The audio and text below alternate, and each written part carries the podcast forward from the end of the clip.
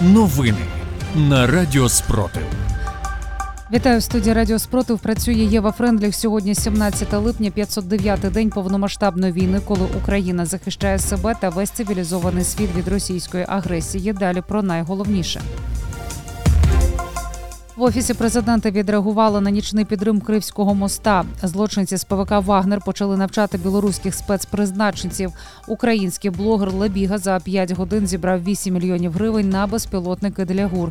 Далі про ці інші новини у випуску детальніше. В офісі президента відреагували на нічний підрив Кримського моста. Цитую будь-які незаконні конструкції, що використовуються для доставки російських інструментів масових убивств, недовговічні. Так прокоментував нічну бавовну радник керівника ОП Михайло Подоляк. Нагадаю, в ніч на 17 липня окупаційна влада заявила про прильоти по Кримському мосту. До Білорусі прибула ще одна колона вагнерівців. Про це повідомляє білоруський гаюн. Це вже щонайменше третя з 11 липня. У складі колони щонайменше 20 машин різних модифікацій.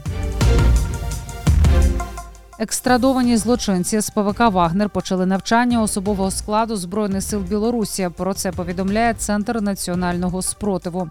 За повідомленням білоруських партизанів в районі ціль Осиповичі вже розмістилося 700 вагнерівців зі зброєю. Тим часом в білоруській армії сформували три загони спеціального призначення, які будуть проходити курси під керівництвом терористів з ПВК Вагнер.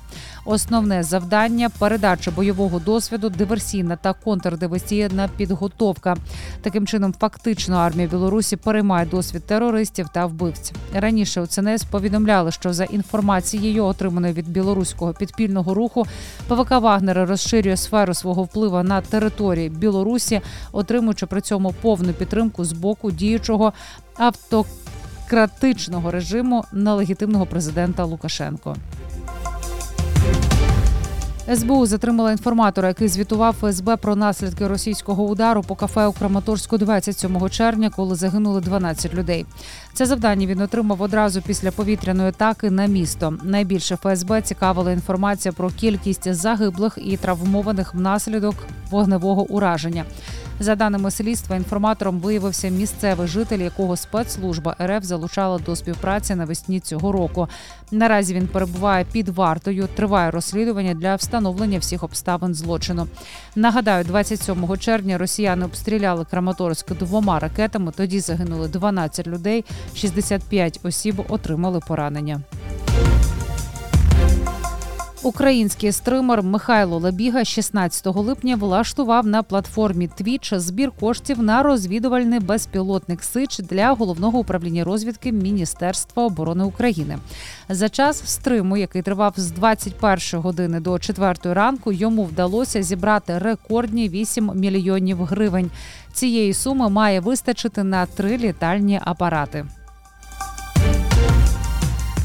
Великобританія запровадила санкції проти 14 росіян. 11 з них причетні до примусового переміщення дітей. Про це повідомляє Рутерс.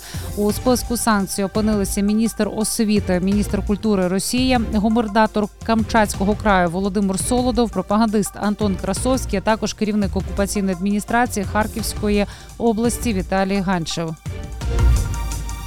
Активісти громадського руху спротив окупації жовта стрічка провели нічний рейд у тимчасово окупованому Сімферополі. Так у центрі міста невідомі герої поширили українські листівки, аби окупанти розуміли, що вони тут непрошені гості, і їх час добігає кінця.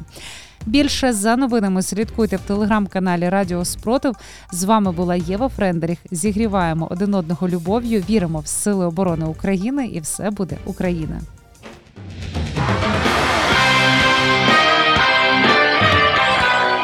Радіо Спротив. Радіо визвольного руху.